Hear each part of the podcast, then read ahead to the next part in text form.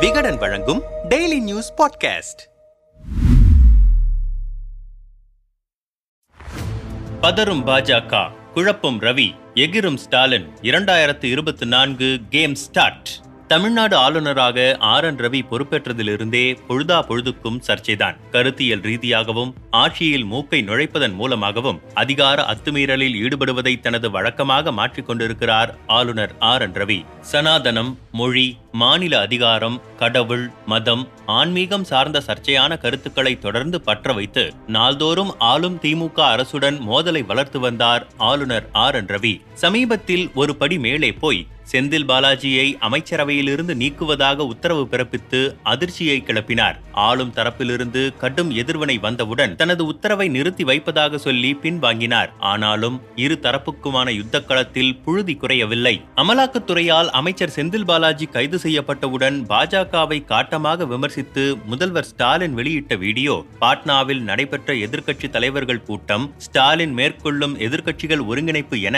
நாடாளுமன்ற தேர்தல் நெருங்கும் நிலையில் திமுகவின் அடுத்தடுத்த நடவடிக்கைகள் பாஜகவை வெகுவாக பதற்றப்படுத்தி இருக்கின்றன இந்த பதற்றத்தில்தான் ஆளுநர் பிறப்பித்த நீக்க உத்தரவை நிறுத்தி வைக்க சொல்லி இருக்கிறார்கள் இதில் ஆளுநரும் குழம்பித்தான் போயிருக்கிறார். இரண்டாயிரத்து இருபத்தி ஒன்றில் ஆட்சி பொறுப்பேற்றதற்கு பிறகு ஆளுநர் எதிர்ப்பு என்பது என்பதில் இதுவரை திமுக தீவிரமாக களத்தில் இறங்கி செயல்பட்டதில்லை. கூட்டணி கட்சிகளை வைத்தே ராஜ்பவனை தாக்கிக் கொண்டிருந்தது.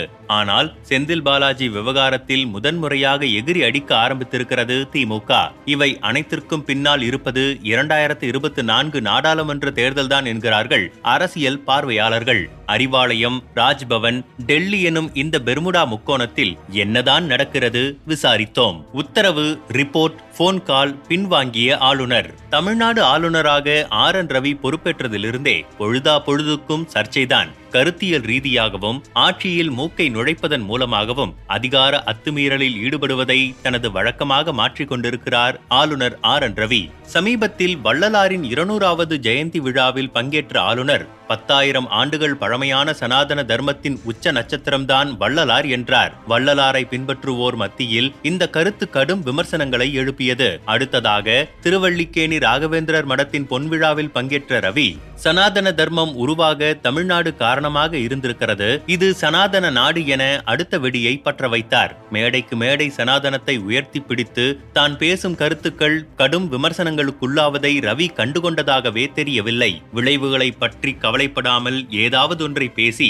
எப்போதும் தமிழகத்தின் சூழல் பதற்றமாகவே இருக்கும்படி பார்த்துக் கொள்வதை ஒரு முக்கிய வேலையாக பார்த்து வருகிறார் ஆளுநர் ஆர். என். ரவி. இதன் அடுத்த கட்டமாக நீதிமன்ற காவலில் சிகிச்சை பெற்று வரும் அமைச்சர் செந்தில் பாலாஜியை அமைச்சரவையில் இருந்து நீக்கி சமீபத்தில் உத்தரவிட்டார் ஆளுநர் ஆர் என் ரவி. ரவியின் தடாலடி நடவடிக்கை கன நேரத்தில் தேசிய அளவில் பேசுபொருளானதை தொடர்ந்து எதிர்க்கட்சிகள் ஓரணியில் ஒருங்கிணைய இது வழிவகுக்கலாம் என மத்திய உள்துறை அமைச்சகத்திற்கு அவசர ரிப்போர்ட் அனுப்பியிருக்கிறது மத்திய உளவுத்துறை. திமுக தரப்பிலிருந்தும் கடுமையான எதிர்ப்பு கிளம்பியவுடன் டெல்லியிலிருந்து மத்திய உள்துறை அமைச்சர் அமித்ஷாவே ஆளுநர் ரவியிடம் பேசியதாக சொல்கிறார்கள். ரவிக்கு நெருக்கமான முன்னாள் காவல்துறை அதிகாரிகளும் நம்மிடம் பேசியவர்கள் ஜூன் இருபத்தி ஒன்பதாம் தேதி இரவு செந்தில் பாலாஜியை அமைச்சரவையிலிருந்து நீக்குவதாக உத்தரவிட்டார் ஆளுநர் ஆர் என் ரவி. இந்த தகவல் கிடைத்தவுடன் உடனடியாக ஆளுநரின் லைனுக்கு வந்த அமித்ஷா எந்த முகாந்திரத்தில் இப்படி ஒரு நடவடிக்கையை எடுத்தீர்கள் என்று கேட்டிருக்கிறார். அதற்கு இந்திய அரசியலமைப்பு சட்டப்பிரிவு நூற்று அறுபத்து மூன்று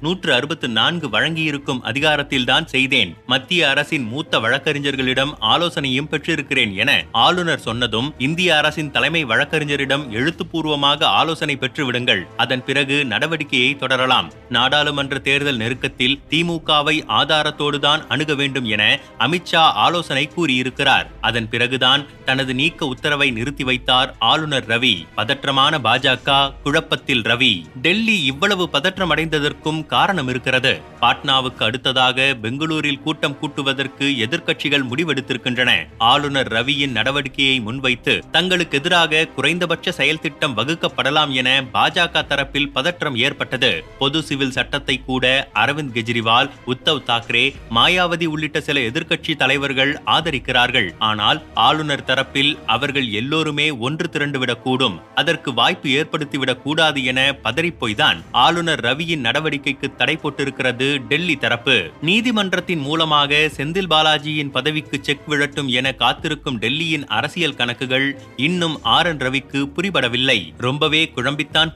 கூறியிருக்கிறார். விடுமுறைக்காக அடிக்கடி டெல்லிக்கு பறப்பவர் டெல்லிக்கு மொத்தமாக குடிபெயர்ந்தாலும் ஆச்சரியப்படுவதற்கில்லை என்றனர். ராஜ்பவன் அறிவாலய மோதல் தொடர்பாக நம்மிடம் பேசிய தமிழ்நாடு பாஜகவின் பொருளாளர் எஸ் ஆர் சேகர் எதிர்க்கட்சியாக இருந்தபோது அதிமுக அமைச்சர்களை ஆளுநர் பதவி நீக்கம் செய்ய வேண்டும் என சொன்ன திமுக இப்போது ஆளுநரின் செயல்பாடு சரியில்லை மாற்ற வேண்டும் என்கிறது. செந்தில் பாலாஜியை நாம் காப்பாற்றவில்லை என்றால் அவர் நம்மை காப்பாற்ற மாட்டாரோ என்கிற அச்சம் திமுக தலைமைக்கு ஏற்பட்டிருக்கிறது.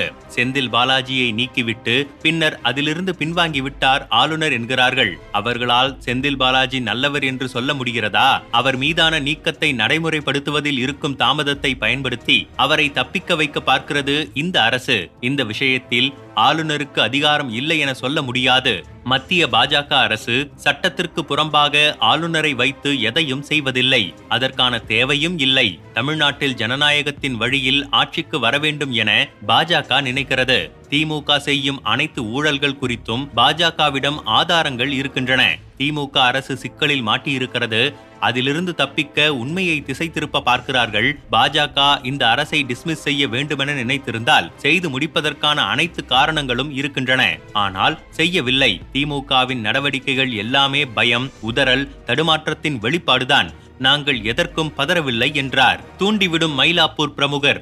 அடுத்த பன்னீரா ஆர் என் ரவி ஆளுநர் குழம்பி போனதற்கு டெல்லி மட்டுமல்ல மயிலாப்பூரைச் சேர்ந்த ஒரு பிரமுகரும் தான் காரணம் என்கிறது ரவிக்கு நெருக்கமான பாஜக சீனியர்கள் வட்டாரம். அந்த பிரமுகர் தான் சனாதனம் தொடங்கி சமஸ்கிருத மொழியை உயர்த்தி பிடிப்பது வரை ரவிக்கு ஸ்கெட்ச் போட்டு கொடுக்கிறாராம். நம்மிடம் பேசிய பாஜக சீனியர்கள் ஆளுநர் பேசும் சனாதன கருத்துக்கள் எல்லாமே அவர் எழுதி கொடுப்பதுதான். அவ்வப்போது ஆளுநரை சந்தித்து அரசுக்கு எப்படியெல்லாம் குடைச்சல் கொடுக்கலாம் என ஆலோசனையும் வழங்குகிறார். ஆளுநர் எடுத்து செந்தில் பாலாஜி நீக்க உத்தரவு நடவடிக்கையிலும் அவரின் ஆலோசனை இருக்கிறது. ஆளுநரை ஏகத்திற்கும் குழப்பி விடுகிறார். தமிழ்நாடு பாஜக வளர்ச்சிக்கு ஆளுநரின் நடவடிக்கைகள் எந்த அளவிற்கு சருக்களை தருகின்றனவோ அதே அளவுக்கு அந்த மயிலாப்பூர் பிரமுகரும் சருக்களை உண்டாக்குகிறார். ஒரு காலத்தில் அவர்தான் சசிகலாவுக்கு எதிராக பன்னீரை கொம்பு சீவி விட்டு களமிறக்கினார். பிறகு எடப்பாடியோடு பன்னீரை முட்டச் செய்தார். அந்த பன்னீர் இப்போது எங்கே நிற்கிறார் என்பது ஊருக்கே தெரியும். மயிலாப்பூர் பிரமுகர் தொட்ட காரியங்களெல்லாம் நடுத்தெருவில் தான் போய் முடிந்திருக்கின்றன. அந்த நிலை ஆளுநர் ரவிக்கும் ஏற்பட்டுவிடக் கூடாது என்பதுதான் எங்களின் பயமும் கவலையும் என்றனர். ஒத்தடம் கொடுத்து வந்த திமுக எகிரி அடிக்கும் பின்னணி என்ன? பதற்றத்தில் பாஜகவும் குழப்பத்தில் ஆளுநரும் இருக்க இதுதான் சமயமென திமுக திமிரி எழ ஆரம்பித்திருக்கிறது.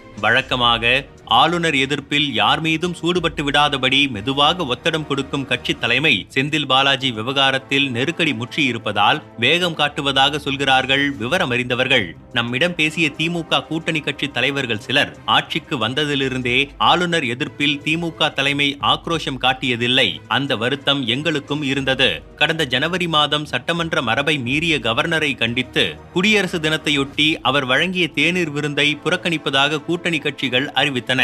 ஆனால் முதல்வர் அந்த விருந்தில் பங்கேற்றார். கடந்த ஏப்ரல் பனிரெண்டாம் தேதி சட்டமன்ற மாண்பை குலைக்கும் ஆளுநரை கண்டித்து மதச்சார்பற்ற கூட்டணி கட்சித் தலைவர்கள் பங்கேற்ற கண்டன ஆர்ப்பாட்டம் சைதாப்பேட்டையில் நடந்தது. இந்த கூட்டத்தில் முதல்வர் பங்கேற்பார் என கூட்டணி கட்சித் தலைவர்கள் எதிர்பார்த்திருந்தனர். ஆனால் அவர் பங்கேற்கவில்லை. அன்றைய தினம் சேப்பாக்கத்தில் நடந்த ஐபிஎல் கிரிக்கெட் போட்டியை தன் நண்பர்களுடன் ரசிக்க போய்விட்டார் அமைச்சர் உதயநிதி. கட்சியின் துணை பொதுச் செயலாளரும் தூத்துக்குடி எம்பியுமான கனிமொழிதான் பங்கேற்றார். அரசு நிர்வாகத்தில் ஆளுநர் மூக்கை நுழைத்த தொடக்கத்திலேயே இன்றைக்கு காட்டுவது போன்ற கடும் எதிர்ப்பை காட்டியிருந்தால் இந்த நிலை ஏற்பட்டிருக்காது. அப்போதெல்லாம் மென்மை போக்கை கடைபிடித்துவிட்டு இப்போது தீவிரம் காட்டுவதற்கு அமைச்சர் செந்தில் பாலாஜி தான் காரணம். எந்த ஓர் அமைச்சருக்கு இந்த நிலை ஏற்பட்டிருந்தாலும் திமுக இதை செய்திருக்கும் என்றாலும் செந்தில் பாலாஜி விஷயத்தில் கூடுதல் கவனம் கொடுக்கிறது திமுக. ஆளுநர் எதிர்ப்பு மாநில உரிமைகளை பாதுகாக்கும் நடவடிக்கைதான் என்றாலும் அதிமுக ஆட்சியில் நடந்த ஊழலுக்கு அவர்கள் காலகட்டத்தில் போடப்பட்ட வழக்குக்கு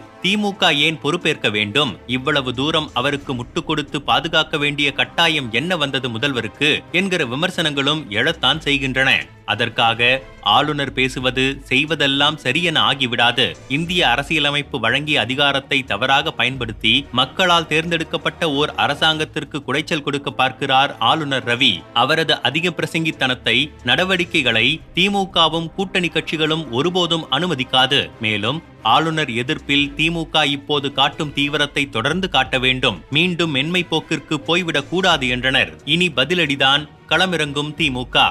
திமுக மாணவரணி மாநில தலைவர் ராஜீவ்காந்தியிடம் பேசினோம். உச்சநீதிமன்றம் செந்தில் பாலாஜியின் அமைச்சர் பதவி குறித்து எந்த கேள்வியும் எழுப்பவில்லை. அமைச்சரை நீக்குவதும் சேர்ப்பதும் முதல்வரின் தனிப்பட்ட அதிகாரம். அதில் தலையிட யாருக்கும் அதிகாரம் இல்லை இந்திய அரசியலமைப்பு சட்டப்பிரிவு நூற்று அறுபத்து மூன்று முதல்வர் பரிந்துரையின்படி அமைச்சரவைக்கு பதவி பிரமாணம் செய்து வைக்கும் உரிமை ஆளுநருக்கு இருக்கிறதே தவிர தன்னிச்சையாக அவர் செயல்பட முடியாது என்றுதான் சொல்லி இருக்கிறது அறுதி பெரும்பான்மை பெற்ற எந்த கட்சியையும் அமைச்சரவையையும் ஆளுநரால் நீக்க முடியாது. அதைத்தான் சட்டப்பிரிவு நூற்று அறுபத்தி இரண்டு சொல்கிறது. சட்டப்பிரிவு நூற்று ஐம்பத்தி நான்கின் படி மாநிலத்தின் நிர்வாக அதிகாரம் ஆளுநரிடம் ஒப்படைக்கப்பட்டிருந்தாலும் சட்டப்பிரிவு நூற்று ஐம்பத்து நான்கின் கீழ் இரண்டு பிரிவு ஆவின்படி மாநிலத்தின் நிர்வாக அதிகாரமும் அதன் சட்டம் இயற்றும் அதிகாரமும் சட்டமன்றத்திற்கு உட்பட்டுதான் இருக்கும். இதெல்லாம் தெரியாமல் ரவி எப்படி ஐபிஎஸ்ஸில் தேர்வானார் என்பதே ஆச்சரியமாக இருக்கிறது. குற்றம் சாட்டப்பட்ட ஒருவர் வழக்கு விசாரணைக்கு ஒத்துழைக்கவில்லை என்றால் அதை சொல்ல வேண்டிய இடம் நீதிமன்றம் தானே தவிர ஆளுநர் மாளிகை இல்லை. இந்தியாவில் மூவாயிரத்திற்கும் மேற்பட்ட அமலாக்கத்துறை வழக்குகள் நிலுவையில் இருக்கின்றன. அவற்றில் நூறுக்கு முப்பத்தி ஐந்து விழுக்காடு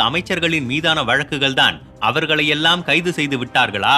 அமைச்சரவையிலிருந்து நீக்கி விட்டார்களா பாஜக ஆளும் எந்த மாநிலத்திலும் எந்த ஒரு அமைச்சர் மீதும் இதுவரை அமலாக்கத்துறை ரெய்டுக்கு சென்றதில்லையே ஏன்? அரசியல் காழ்ப்புணர்ச்சியோடு ஆளுநர் செயல்படுகிறார். அதை தட்டி கேட்காமல் வேடிக்கை பார்க்க நாங்கள் ஒன்றும் எடப்பாடி பழனிசாமி அல்ல என்றார் காட்டமாக. ஆளுநர் ரவியின் செயல்பாடுகள் குறித்து முதல்வரின் செனட்டாப் சாலை கேம்ப் ஆபீஸில் ஆலோசனை நடைபெற்றிருக்கிறது. அதில் நாடாளுமன்ற தேர்தல் நெருங்குகிறது. நாம் தேர்தல் வேலைகளில் சுறுசுறுப்பாக இறங்கி விடாமல் இருக்க நம்மை திசை திருப்பும் வேலைகளை செய்து வருகிறார் ஆளுநர் ஆர் என் ரவி. அவரை எதிர்ப்பது மட்டுமே நமக்கு முழுநேர வேலை அல்ல. இனி எந்த தயக்கமும் இன்றி தேவையான நேரத்தில் எகிரி அடித்துவிட்டு நாம் அடுத்தடுத்த வேலைகளை பார்க்க வேண்டும். குறிப்பாக தேர்தல் பணிகளில் கவனம் செலுத்த வேண்டும். மகளிருக்கு உரிமை தொகை உள்ளிட்ட முக்கிய திட்டங்களை செயல்படுத்திவிட்டால் அதை வைத்து நம்மால் நாடாளுமன்ற தேர்தலை எளிதில் எதிர்கொள்ள முடியும். கவர்னரின் அத்துமீறல்களையும் டெல்லி கணக்குகளையும் நம்பாணியில் இனி எதிர்கொள்வோம் என பேசியிருக்கிறார்கள் சீனியர் தலைவர்கள். ஆளுநர் தரப்பும் அமைதியாகிவிடவில்லை. டெல்லி சிக்னலுக்காக காத்திருக்கிறது.